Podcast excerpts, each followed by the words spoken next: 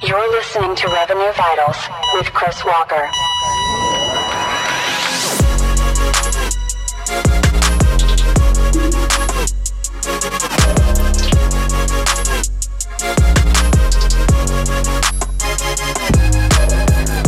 David, what's up, man? It's been a couple weeks. Good to have you back.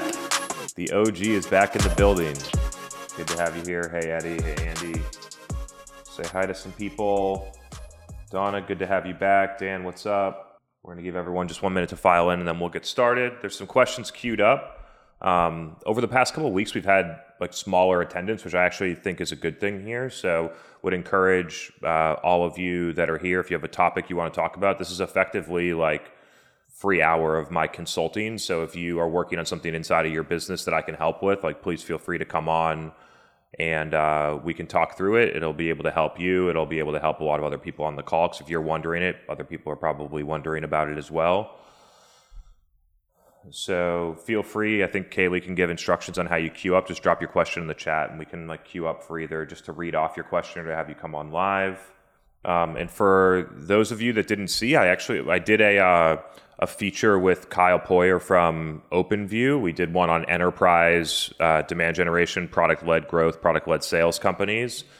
Um, we have quite a few of those in the portfolio of companies we work with at Refine Labs and are learning a lot about that motion. And interestingly, a lot of companies that are doing that are highly successful with us because they have a very defined set of accounts they're going after outside of this like high volume PLG motion. So I think that's super interesting. If you uh, maybe Kaylee can link to the article, I try to pull it up. It looks like you need a subscription, but maybe it's fr- I think it's free. Brittany, what's up? Good to have you back here. And uh, with all that said, I think we'll jump right into questions and discussion. So Kaylee, maybe you get it started with a couple that people submitted in advance, and then we can bring some people on live.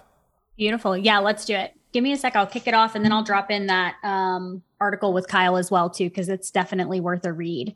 Um, let's kick it off with this. Um, this is a question with some additional context provided, so bear with me. Uh, the question itself is with all of the metadata that Refine Labs has collected on the companies that you work with, what's your take on cold calling? And then they provide some context. So let's get through it. It says, uh, my details were put out on a press release by an intern at the agency that we're using. Unfortunately, they used my personal phone number. Since then, I've been getting bombed with all of the cold calls, and my details were, of course, indexed by all the Zoom info, Zoom infos of the world. Um, supposedly this company has a huge outbound motion and it's working really well for them particularly through cold calling. It has now maybe piqued my interest and i'm considering whether we should do this for our company or not. What's your take? I think step one is to define what cold means in cold calling.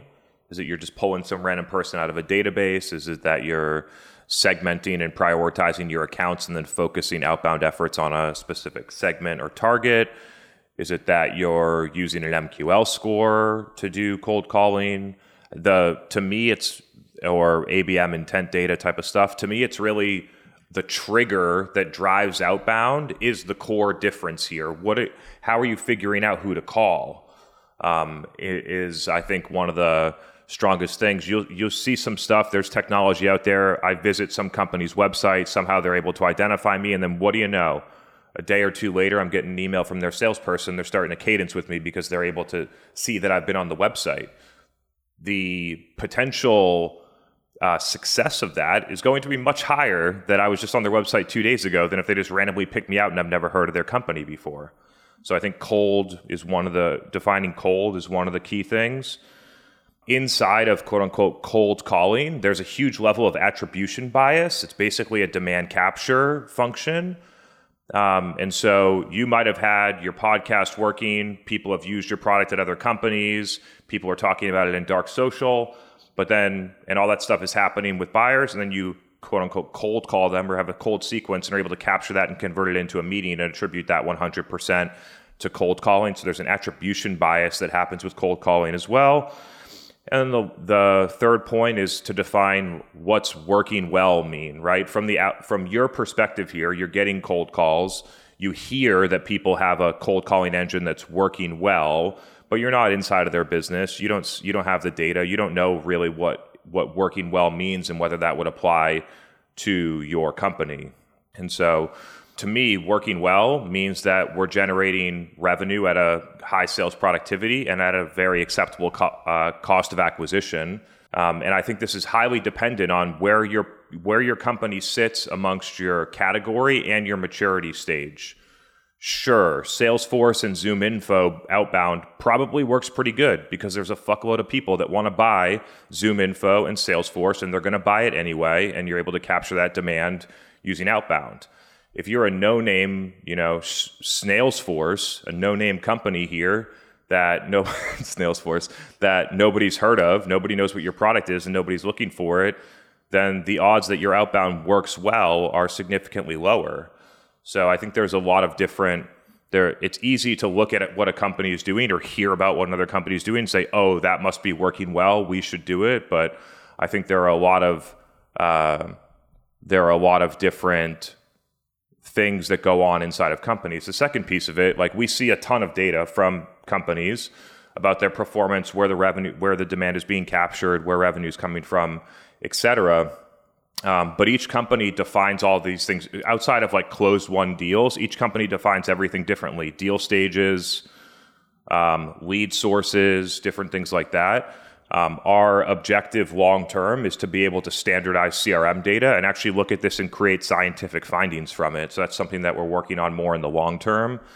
Um, because at the moment, like if you don't have standardized data, you're not comparing apples to apples. It can lead you to a lot of like misleading conclusions potentially. But when you look at companies from, if you look at how they do attribution today, typically you're going to see something like 20 to 90% of revenue coming from their quote unquote sales or outbound sales engine, which could be AE sourced or SDR sourced.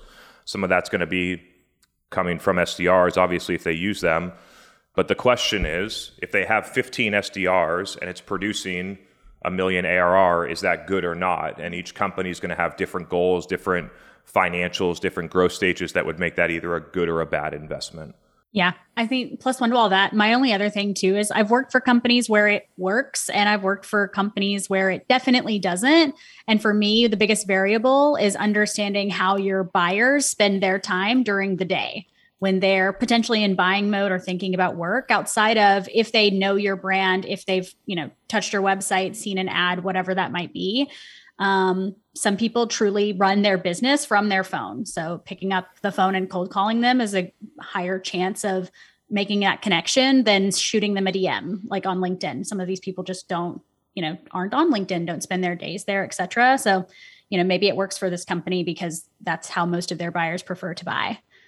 Uh, we've got a couple of great questions in the queue. Give me one sec and let me um, start getting them unmuted so you can chat with them directly. Sarah, I'm going to ask you to unmute and join us live.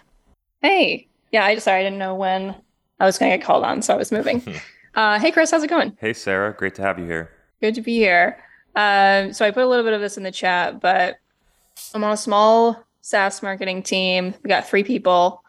Uh, I have pretty decent buy-in from execs and from the other marketers on our team to make more of a switch to an inbound focus, a demand creation focus. Um, we've been very heavily demand capture focused and had um, quite a heavy like SDR outbound motion. We actually don't have an SDR team anymore, um, so we're not relying on outbound nearly as much. Um, and I want to put together like a content and event plan to really start creating demand because most of our demand right now is coming from a little bit of trade shows, people who have heard about us through their networks, people who used us in the past. And then a lot of people in the self reported attribution will just put like Google or internet because um, we, we do have a pretty heavy SEO focus as well. Mm-hmm. Uh, what have you been thinking so far? So we had a um, like a full time SME um, who was unfortunately laid off during during like the, the round of layoffs, um, and I'm trying to think of how we could utilize so not, none of the marketers on our team are really smes and we sure. i think we do need a pretty dedicated subject matter expert because um, we are selling to engineers um, i'm wondering if we should look for like an advisory board of them to help with some sort of regular content so i'm i'm thinking like should we just go all in on creating a great YouTube video every week? Or should we do a live event like this? Or should we start a podcast? Because um, I, I know from being here that you know we should start with one and do it really well and then try to scale later but without without a full-time person i guess i'm evaluating like should we try and get a full-time person to do content and then we can help distribute it should we get an advisory board or hire a contractor or something so if i were you here's where i would start i would you know who you're going after i would create product marketing level content value proposition social proof customer stories testimonials things that sit like lower in the quote unquote funnel. And I would use paid distribution to go out and get to engineers that have either been on your website or not been on your website. You can have a retargeting flow and a cold flow. And I would actually use that first. The reason that we use that first is because it's going to take you a while to get this organic content engine working. And you need to be able to be producing results and showing forward progress while you do that. I used to call this clearing the space. Like, so building this, like, it's like a paid, targeted demand engine as a way to get things moving while you build this organic engine, I think is the right strategy. So let's assume that you get the paid engine in place. Hopefully, that's going to create some level of uh, increased engagement with target accounts increase inbound flow, better market awareness. Maybe your outbound, if you're running that, starts to work better. Maybe your events and SEO start to work better by having some demand creation motion, um, just using product marketing content and paid versus like more awareness or thought leadership and organic. Then you think about your next question, which is like, how do I start to get this organic engine in place? I don't think that you need a full time SME to do this, especially with your team size. So I would look, I would plan on trying to do this first without uh, a full time SME, at least on the marketing team, right? They might be in your company, but they might be doing a different job and it's sort of like their side hustle, not their full time job. Advisory board is interesting, but creates some level of complications. Advisory board typically implies some level of uh, equity or or phantom stock grant and things like that. So um, advisory board could work, but it probably wouldn't be what I did. And I think a good place to potentially start for without having either of those things in place is to start a podcast and interview current customers or prospective customers and use it as a form of market research, use it as a form of being able to create content, use it as a form of customer retention and engagement to prop up success of existing customers. Um, and to get to use that as the way to get into the flow right? Now we know how to create an event. Now we can do the event. We can promote it. People will show up. We can turn that into a podcast. We can create it into content.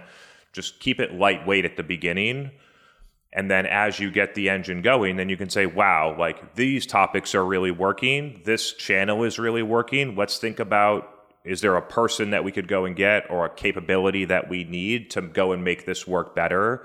And I would build from there. But keeping the, especially at three people, like I've done this with a three person marketing team, and we always leveraged external SMEs and my job, like I was the interviewer at that time, it doesn't necessarily need to be you, but my job as the interviewer was that I understood our target customer and then I guided the conversation with the SME to what our target customers wanted to hear and also how I wanted to insert positioning and messaging about our stuff so that they heard that too from someone external to our company which sometimes can create more trust and credibility than if they're internal. So I think that you can spin this as a way to to work within the constraints that you have and create a strong strategy.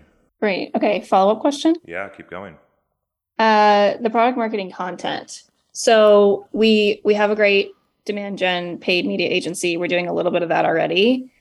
What product marketing content like are there certain categories of that that you like is it mostly customer case studies video testimonials of customers like what are you thinking with that so um, I'll give you a couple like top level categories and then some actionable stuff.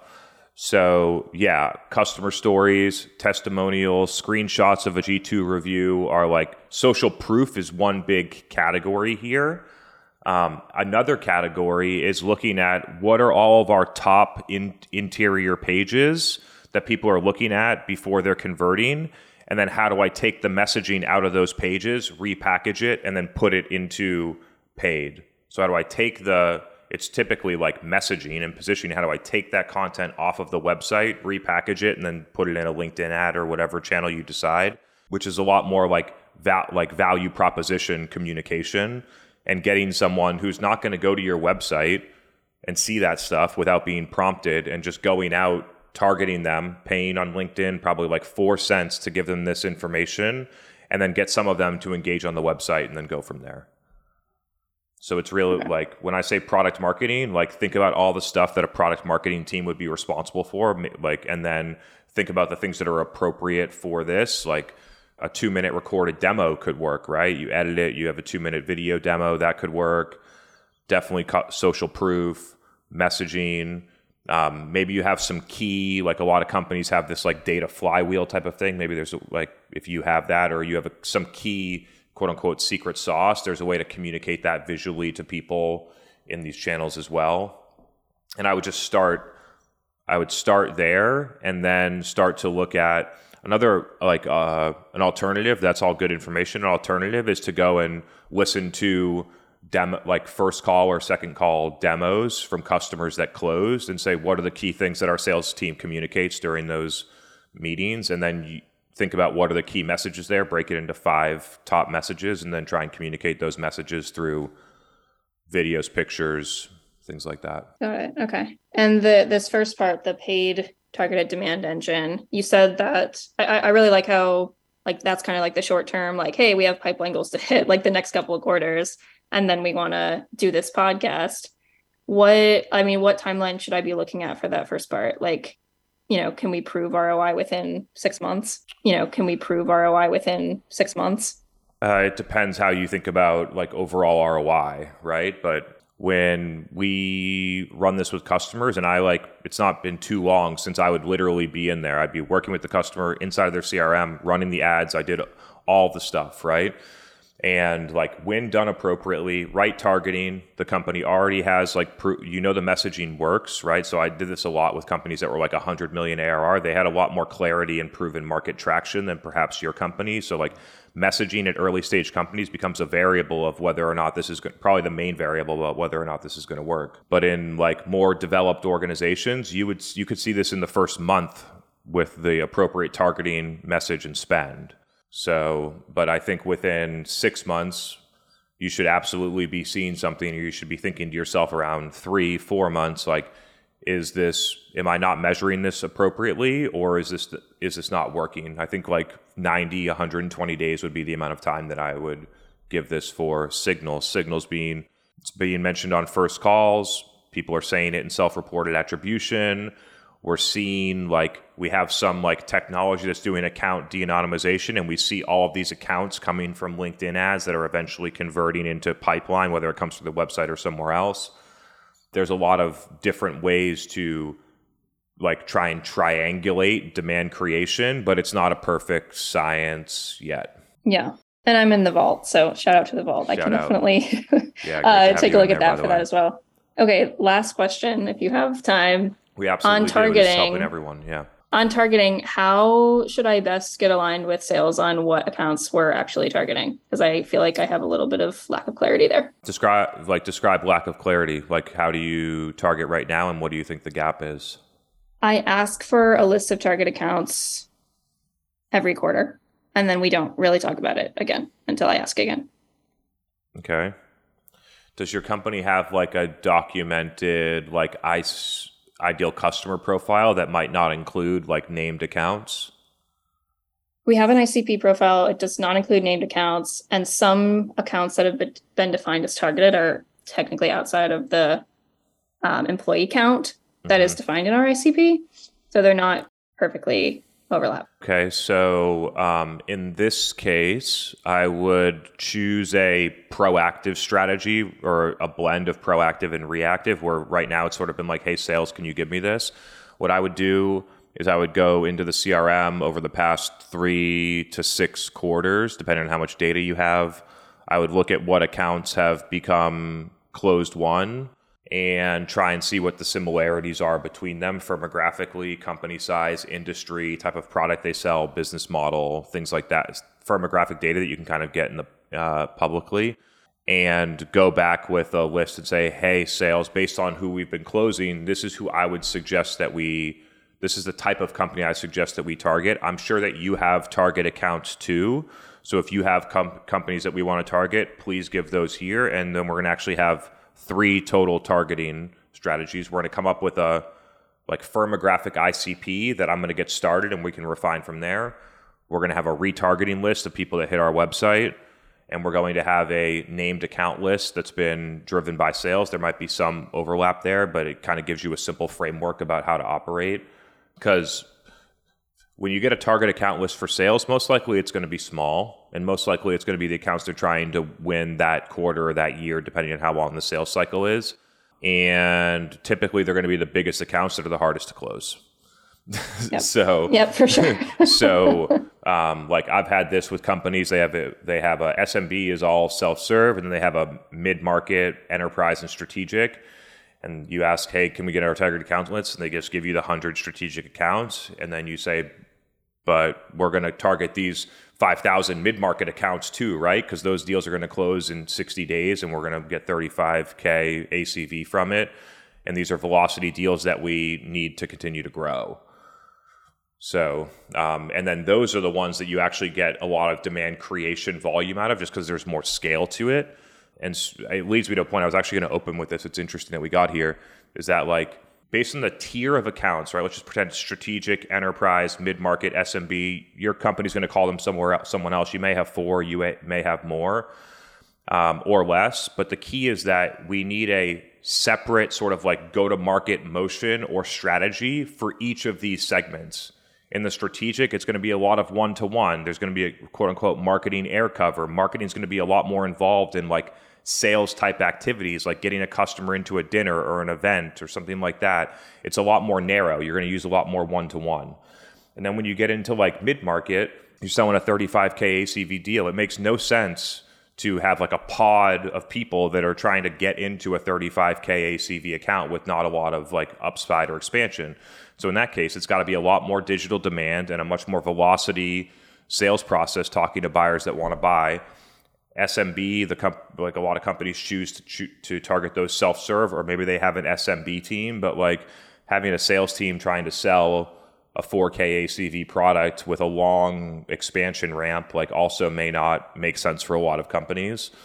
So the, the take home here is like you have to figure out who are the segments, what's the size of the segment, how like how much on average is a customer worth in this segment, and based on that type of data, how should we approach or go to market for for this segment, which is going to be different. Sometimes you see companies just sort of like spread peanut butter all across, like just companies that are above 100 employees all the way up, and we'll have the same go to market motion for all of them.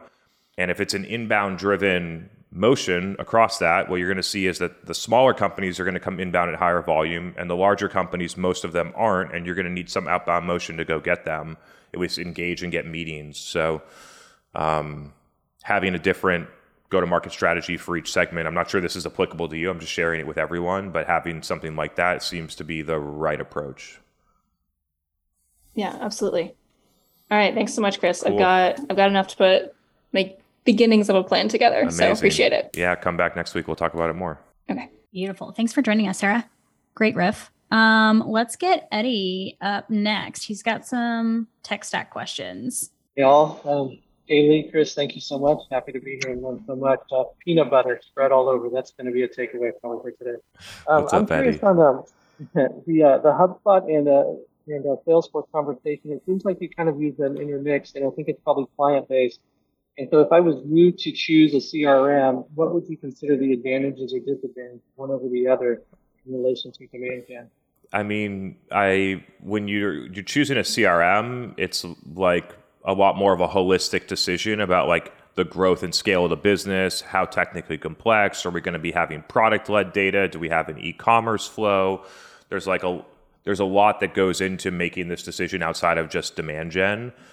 Um, I think that um, both are great products that are good for certain different use cases. Um, it also depends. Like for us, um, most I would almost all of our customers use either Salesforce or HubSpot. So we've kind of standardized across those two. And then inside of that segment, probably 75% use Salesforce. So we lean further on Salesforce. Not to, not to say it's right for you, but for our business, it, it is. HubSpot is theoretically easier to manage, easier to use. You don't necessarily need an admin. Individual contributors can make key changes, workflows, things like that. That HubSpot also has a CRM product and a marketing automation product. Salesforce tries to do it with Pardot, but I don't really see it. And uh, the companies that struggle the most with marketing data are typically companies that use Pardot. For I think for quote unquote smaller or less complex businesses, HubSpot is more than enough. Like our business is not that complex. We effectively operate inside of HubSpot. We use Salesforce as a dev- development environment for customers, so it's more like product development than operations. Um, so yeah, it, de- it just depends how what level of complexity the business is in and whether you want to invest in supporting it because Salesforce will be more expensive overall, more expensive to support. You get greater levels of customization. A lot of salespeople prefer it because um, they're used to it. Um, but uh, this is really looking at like when you're buying tech like this, where you're probably going to have it in for a long time, it's like build a list of requirements or what are the most important things? What is the vision for this business? How could those requirements change over two to three years? And then start to make an assessment. I'll also uh, bring Kaylee in on this one because it's it feels like a really it depends, but maybe she has some more insight because she's been through it quite a few times. Yeah, I think I've worked in organizations that use HubSpot. I've worked in organizations that use Salesforce. I've been through a myriad of MAP platforms as well throughout my career. And I think to Chris's point, it really depends on the variables that are happening inside of your business today. I think the way you posed the question, you're asking specifically about benefits or limitations that could come in regards to a demand gen seat. So maybe that's the role that you hold. Um, for me, I think it's pretty apples to apples. Like you can get relatively the same amount of information out of either. If uh, if it's me and I'm joining a startup and I'm a one person show who's wearing a demand gen hat and therefore probably the early stages of a marketing operations hat, and I'm going to be the like pseudo admin, I would go HubSpot for all the reasons that Chris mentioned. Um, if you're going to go with Salesforce and maybe you're going to go with a more complex marketing automation platform as well, like a Pardot or a Marketo, you're going to need a dedicated seat, not only for at least one dedicated seat, not only for the Salesforce admin, but also for whoever is running Marketo or Pardot. So I think it depends on the complexity and what your business actually needs, what you need to be able to support uh, for whatever it's worth. Like um, I've worked at a business that's, you know, I don't know, uh, over a billion in uh, valuation, and they were still using HubSpot for marketing automation and for CRM. And it was absolutely fine because the complexity of their business, although the volume was high, the complexity to run it wasn't there yet. So they didn't have the business case to need to, like, quote unquote, graduate. Um, and we were running absolutely fine inside of HubSpot for both. So, like every good answer, it depends, but hopefully that provides some like guardrails as you're thinking about um, what your business needs today and three years from now. No, that's exactly what I was looking for. We're early stage startups, so that helps me a lot. So thank you very much. Yeah, absolutely. Thanks for coming on live with us. David's back, and David's back with questions. So let me unmute him real quick. Hey everyone, how are you? Hi Chris. Great to have you here, David. Good to be back. I had a good time in Europe for a couple of weeks with my dad, but it's great to be back. Um, my question is around ChatGPT and generative AI. Have you guys been working with ChatGPT-4 with any of your clients or internally for yourselves? I guess that's kind of a, a, quick answer. And then the more general question is Would you like to just talk about what you think generative AI and demand gen and, and how it might change things, how it is changing things? Maybe um, some thoughts on, on, on where it might go. Um, I don't think there's any definitive answers, but I'm just curious to kind of get a sense of how this has been going through your thinking. Yeah. Before I go into what we've been doing, I'd love to hear have you been trying out anything or have you seen some of your clients do anything interesting? I'm using it myself and it's turning out to be a, a super assistant to um, get up to speed quickly on uh, different personas, where they may go for information. As with just general queries, knowing how to formulate your your question matters. Um, and then what I found is I have to verify everything because the uh, hallucinations are so subtle you wouldn't know. And so it is quicker to have someone give you a, a, list, if you will, but then you do have to go back and check all of the elements. And 99% of the time they're okay, but it's the times that they're wrong that you just really don't want to be kind of like embarrassed and put in front of somebody. So it's it's a bit mind where you how you go there a little bit. So research on personas, where they go, what they care about, issues within on their minds, um, information sources, related associations, related trade shows, mm-hmm. and it's it's so much faster and more accurate generally than a Google query, where you have to kind of piece it all together yourself. Yeah. Um, so that's been kind of amazing, um, and and um, you know, very very helpful. That's that's what I've seen. Yeah, seems like you're using it a lot for like product marketing slash strategy, customer research work, voice of customer, how they heard about us, sort of like a what I might think of as like a third party market research report in a different way, right? It's kind of like a replacement to that, or that's how you're the use case that you're communicating is. Um, a little I, bit, yeah. I'm, yeah. I'm trying to, I'm thinking in demand gen terms. Who's written books that would be read by this audience? Perhaps those authors might become speakers on some of my activities. Mm-hmm. Um, what are trade shows that I maybe never have heard of because this is a new industry for me? Um, where are they, when are they, and so forth. Yep. So I'm thinking in terms of what to talk about, who should do the talking, where should I do the talking, kind of like the whole, you know, communication side. And of course, I've got the you know demand gen hat on in my in my brain most of the time. Yeah, um, I so in I think with what your use case and some of the use cases I'm going to talk about, the same yeah. thing is true, which is like this gives you a great head start, but it's not going to complete the job for you, right? So like the first step for you is like get all this input, and then at some point you have to go out and talk to customers and validate some of that stuff, right? But it's going to get you pretty far ahead and accelerate the initial learning cycles that you used to have to like call people, research on Google, do surveys, set up meetings, all that type of stuff. Um, I think the like most sh- the sh- most short term promising thing in marketing is around uh, like operations workflow automation.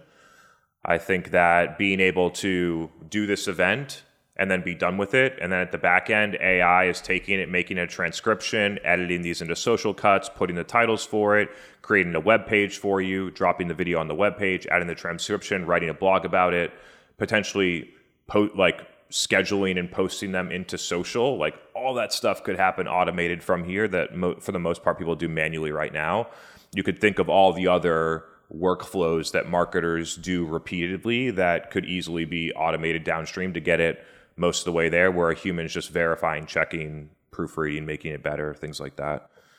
I think that one's really interesting. Um, I talked about on an episode last week the like how I see like self-reported attribution playing out using uh, some level of AI, which Chat GPT or something else um, where you can push in a bunch of data and strings and get back a sentiment analysis based on hundreds, thousands, tens of thousands of responses that are starting to like maybe it'll make you a pie chart, it'll be able to categorize it, it could do a write up about it and probably get you a lot of the way there where right now marketers use a spreadsheet and look at them and try and create some graphs, right? So I think qualitative sentiment analysis is really interesting. Um, you see a lot of SaaS products adding this in in some ways, like call recording software is one that comes up come like comes to mind for me because there's a lot of qualitative information that's being ingested and trying to create some level of sentiment or analysis around it. Um, I think that like um, giving businesses the power to use qualitative insights that they haven't been able to use before because it's just in somebody's head or in a Google document. Now it sort of like feels more professional or more packaged in the way that they are are used to seeing things, I think it could be a huge leap forward for uh, like using qualitative insights to drive demand gen, product marketing, or any other type of business strategy. Okay, sure. I pre- and I I don't want to kind of ask a, a an untoward question, but is this something that you feel your team should do more with or is doing currently? Uh, what would you want to share there? I think that continuing to find ways to adopt AI is smart and the right thing to do. Um, so yes, I feel like we should be continuing to integrate it more. Um, when you think about like sentiment analysis and things like that, there's huge privacy concerns with like ha- sending a bunch of data in there. Maybe it has personal data. We have contracts with customers that don't allow us to do that stuff. So for a lot of reasons, like where we there's certain use cases where we can't do it for customers right now. We use it more for ourselves. Um, but on the operations and work, and it's sort of like a key thing that we usually do is we do it on ourselves, show that it can work, understand it well, and then do things with customers. So um, it's something that we're like testing and exploring, but I wouldn't wouldn't I wouldn't say we're anywhere close to like having a rollout strategy with customers on this. Sure. Okay, yeah. that makes sense. Appreciate it. Thank you very much. Cool. Were there any other like use cases or things that you thought were like going to be big that you've been thinking about? Um, well, lots of people have written about how it can be assisting in in as a partner, if you will, to create text, right? Um, help you think of a different way of wording a problem than you may have come up with. So, email cadences, blogs, various articles, those types of things um, can can be helpful. Getting outlines and so forth. The uh, so those those are certainly kind of on par with what you were already discussing. Uh, I think the thing I've discovered that I like is trying to take something that I've a challenge trying to make it be 50 words or less. I don't know how to edit it down. And I could throw it into the system and say, look, this is 250 words. Give me a 50 word version. And I may or may not like it, but it gets me there. So it, mm-hmm. it, it, it isn't um, precious around the words it uses or keeps, which makes it easy as a collaborator. Sometimes we all have collaborators who check our work, but they can get precious about their words. I know I have, so I assume other people do too. And it's a it's a kind of whatever you want kind of um, no pressure zone on that front. So that's mm-hmm. been very helpful. Um, I've not used the image creation capabilities, but I think that could be kind of fun. Um, especially to just have some kind of i've often believed that if you can have a headline and an image that depicts the headline then you're going to get people's attention and so often the challenge becomes well we can come up with a good headline but our graphic team doesn't have time to build the image that kind of depicts the, the thought so this could be a really interesting use um, because i think from the headline and the image so much gets communicated that stops the scroll if it's being used in that position mm-hmm. in that in that way, um, or just makes it relevant to a person quickly. Right. This is in consideration. I should take a look at this. Those are some thoughts. Awesome. Thanks for sharing that. You're welcome. Yeah, I see. We've got Dan commenting in the thread to Midjourney is a good tool for images. We've got a a Slack channel internally that we've just got some you know people playing around and getting a better understanding of tools and AI and the imagery that they produce out of Midjourney that gets dumped in that Slack channel is unbelievable. Um, Dan, I'll add you to the channel. Um, let me shift gears real quick to um, Chris, I'll add you too. Let me shift gears real quick. We've got a couple of questions from YouTube, so I'll ask on their behalf. Um, one of the questions is How do you get the sales conversation the sales conversation to test the message. Um, if you don't yet have a good messaging, oh, I think it's like a chicken before the egg. So the question reads kind of funny, but how do you get the sales conversation to test your message and positioning if you don't yet have good messaging to get the sales conversation? So it's like, which comes first, the chicken or the egg? Back when we didn't have a lot of sales calls coming in and I didn't know what the messaging was, I got insight from mainly inviting who I thought was were target customers either on two calls and having them on a podcast or doing some other form of market research to extract insights from them where you have the opportunity to say things for the reaction so oftentimes i it, like some asking questions but a lot of times saying something that i think is true and then seeing how a group of cmos or your target customer actually responds to saying something like that is a great way to get validation. Like when I did this, I got validation. CMOs knew their MQL model wasn't working. They knew they were spending a lot on lead generation, but didn't know to change they thought that the way that the measurement was working wasn't like ins- wasn't allowing them to do other things. They noticed the attribution biases. Um, and those types of insights then allowed me to keep going in the message. And then you start getting sales conversations. You talk about how you help. Then you have customers. and you look at what's going on with customers, and you are able to bring that back. But at the first step, I would, if you don't have people that want to have sales conversations with you, you got two options: do some form of outbound to figure out how to get sales conversations to test, or use a different approach that is more market research oriented rather than sales oriented to get those insights first and then once you have the insights, you can then use them to update the messaging on the website, hopefully get some sales conversations, and then test them in sales. If you don't have sales conversations, you got to figure out a different way to engage with target customers to understand if the messages is working or not. How many people we got rocking on YouTube right now, by the way? Yeah. Got 15. Stephanie Miles, if you want to drop it in. 12, 15 people.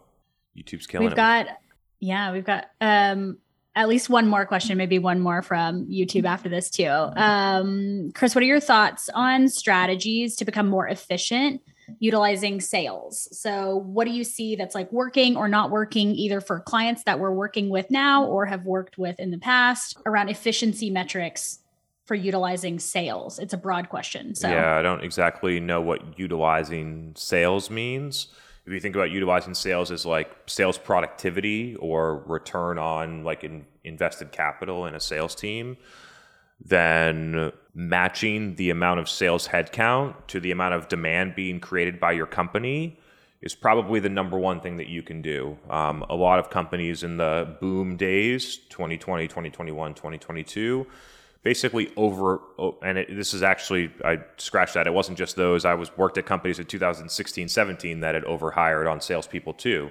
And they just had an imbalance. We got this many salespeople and we have we have 50 salespeople. We have enough demand to properly you know have 20 salespeople. We got 30 salespeople that are somewhere between zero and 67% to plan because there's not enough demand being created. We separated out the territories too much and we spread out the demand so not everyone has enough to hit their quota. And unlike in 2000 early 2000s the salesperson is not just going to go out feet on the street pound some doors walk into hospitals walk into your target account cold call them and get deals and get customers there's a demand create the way that demand is created and captured has changed and so the imbalance in sales resources to demand becomes the number the number one efficiency driver. In, then from there, like a huge efficiency driver for companies is especially ones that are relatively mature or growing is that they have a ton of inbound demand coming in. I've been talking about this for five years now. You got a hundred demo like demo requests, contact sales requests per month, and you have ten thousand MQLs, MQL scores, MQAs. They all get mixed together so you got 10,100 leads, 100 of them are actually good. 10,000 of them aren't showing intent, you're chasing them outbound. And because of the way that they're mixed together and the prioritization of volume, the sales team doesn't prioritize the 100 that are actually good. So then their perception of marketing is marketing is sending us a bunch of shitty leads because they're not focused on the ones that are actually good because of this sort of like mixing together or the idea that all MQLs are created equal. So focusing them on the 100 optimizing the amount of meetings they get from those, working with the sales leader to optimize what the first call is. If it's an, with an SDR, maybe it should be with an AE or a solutions consultant. Like optimizing what the first call does, depending on the target customer, the ACV, things like that. And being able to progress that quote unquote, we call it a pipeline source. Declared intent website conversions is one pipeline source. Events would be another one, cold outbound, ABM intent data. This one, declared intent website conversions should be by far your highest converting, best sales productivity pipeline source out there because it's literally buyers that are firmographically qualified that come to your website and say, hey, I would like to buy now. You're going to have better win, win rates, shorter sales cycles across the board with those than someone you just pick out of Zoom info or a database and cold call. And so figuring out how to optimize that flow, if you have enough existing volume from it, is probably the uh, the number one way to improve sales productivity once you've matched like headcount with overall uh, overall demand. And then in order to like scale back up, you got to figure out new ways to create demand, which I believe is a business level strategy, not a marketing level strategy. You got executives creating demand, customer success team, hopefully people on the sales team, marketing team, external, you know, your ecosystem and partners. There's a lot of ways that you can create demand that come outside of the marketing team. So I, it's interesting uh, thought perspective. Marketing is well equipped to create demand, especially in certain ways, like the product marketing uh, targeted thing that I talked with Sarah about. Hosting a podcast, there's definitely things that marketing can do, but when you look at it as a business level goal, you get your CEO involved, other executives posting on LinkedIn, getting your partner ecosystem working. It can be a much more powerful strategy when you think about demand creation outside of just marketing. To David's point, everyone is in marketing, right? um, we got a couple of good questions too that came from, I'm assuming it came off of your LinkedIn post from this morning. This morning on LinkedIn, you were talking about the differences between uh, creating demand versus capturing. And we got a couple of good follow ups for people wanting to go a bit deeper there. Maybe we can wrap with that for today. Let's do it. Um, the first one says, What are some of the best KPIs that you can think of when it comes to measuring demand creation, specifically in B2B? It says, I know that self reported attribution is one way, but are there any other like leading indicators or KPIs that you'd look at uh, depending on channel? Yes, I would. Um, and so, like, at a high level here, it's acknowledging that a lot of demand creation activities will not be captured properly by touch point based software attribution. That's like the main key uh, thing to know here. And then, so if that's not going to work, being able to inject new sources of information that are typically going to bring insights directly from customers, not based on the touch points that they did, but actually what comes out of their mouth or what comes out of their brain and what they're saying to understand what's actually working and where they spend their time. Um, and so, one of them, I think the easiest to implement is self reported attribution. Put it on your form, and you're going to understand what do people say about how they heard about you at the time of conversion or the time that they move in market, which is going to give you some level of insight. Is it perfect? No way. Is it way better than what companies do today? For fucking sure. It is way better than what companies measure today. It gives you so much better data. It helps align companies and is one of the easiest things to implement to help change your marketing and go to market strategy. Then you might want to be starting to listen to customer calls and have your you know sales team be asking that question and then you being able to record it and being able to interpret those insights because you might actually get more detail or something different when a salesperson asks it that's optional you can decide to do that having a some level of flow to go out and research to the market how many people know about your company, understand your category. Do they think you're the leader? Do they think someone else is leading it? Do they understand the definition? Do they know about the sub brands that you offer? Do they, how do they, end, asking them how they heard about you when they're not in a buying cycle, they're just a random person that's your target customer and understanding the data of how people are like view you and understand you before they're buying, I think is a hugely critical thing. Surveys are great for this, but you could also use qualitative market research and just bringing in tons of insights about what customers are saying are working. And it's weird because customers like if the if the customer heard about you, has been listening to your podcast, and has been following your CEO on LinkedIn, then when you ask them how they heard about you, whether they're in a buying cycle or not, they're not going to say Google, even though that's what attribution software is going to say. Um, so I think there's a flip that needs to happen where if we're trying to measure demand creation appropriately, we need way more inputs coming directly from customers. I would sit at I would sit at when we used to, when the company I used to work for would force us to do trade show booths in like 2014. I'd literally have an iPad and be doing market research surveys with customers in the booth and I would be asking questions like this Who are the influencers that you listen to? Do you understand these products? What do you buy in this category? Are you a user of it? And I would use all that data to then go and input, you know, where are we going to focus the marketing and what's working for customers right now. So I feel like just having, there's so many different ways to co- collect what I call first party customer research. And so I would focus there for measuring demand creation. Are there other things that are surrogate indicators? Website traffic, number of your tar- you know percentage of target accounts that have been to your website in the past month, overall branded search volume. All of those are nice indicators, but there's a difference between a leading indicator or a positive indicator like branded search volume and what's actually driving it. right? So there's a difference between yes, we're moving in the right direction, and we know why we're moving in the right direction. And I see them as two separate things. And I think you might have glo- like touched on this a little bit, but the a follow up question to that was also just um, this person is obviously you've piqued their interest. They've been following you and listening for quite a while. They're interested in getting started with creating demand. Right now, they're running a full demand capture strategy.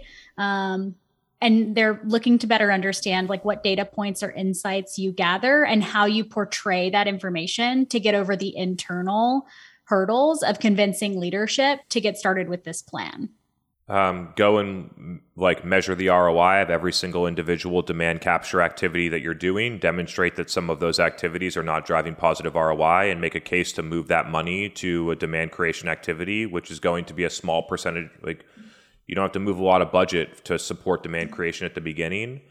You can use some of the stats that we put together, like I mean, like you just you shouldn't be hundred percent demand capture, zero percent demand creation. So you can decide based on the organizational organization sort of appetite for it what the percentage should be. Um, but it's taking not using net new money to fund a demand creation strategy, instead finding waste and then using that to fund it. I think is the right strategy here. Um, Additionally, putting how did you hear about us on your form before you make any changes to your strategy will give you the data to help you to help you demonstrate to people why you should change the strategy. You're not if you put that in there, you're not going to get a match to what attribution software says. You're going to get more referral. Some companies get more referral, some companies get more social, some people get random podcasts, some people get your CEO or other people speaking at events. You're going to get some data that's telling you something that you're doing inadvertently or purposefully is working to create demand already. And then you can use that to say, hey, these types of customers already said that it was working. They actually became customers. It was worth, you know, 60K ARR. We'd like to invest $15,000 a month to continue to make this work better. So those would be the two things that I would do. Self reported attribution, analyze the data after 30 to 60 days, and then analyze demand capture channels, identify waste, and make a case to move the waste of demand capture into the demand creation activities that you see in self reported attribution. Right on. Cool people. Normally we go 10, 10, minutes over, but I have stuff to do. So we are going to end on time. Um, great to see you all here. I really, I really like some of the back and forth discussion. Sarah, thanks for, I think she's not on here anymore, but thanks for bringing your question. I think that helped a lot of people. David, good to have you back. Um, appreciate all of you that attend this. Uh, to you know you could spend an hour in a bunch of different ways and i appreciate you spending with us helping us create content helping the bunch of people on here get better and for you to get better as well. So um, thanks again. This will go live on the podcast tomorrow. Hopefully we'll have some special annou- announcements coming up in the next week or two on how we're going to continue to evolve this event. So stay tuned for that. Thank you everyone. Hope you have a great rest of your week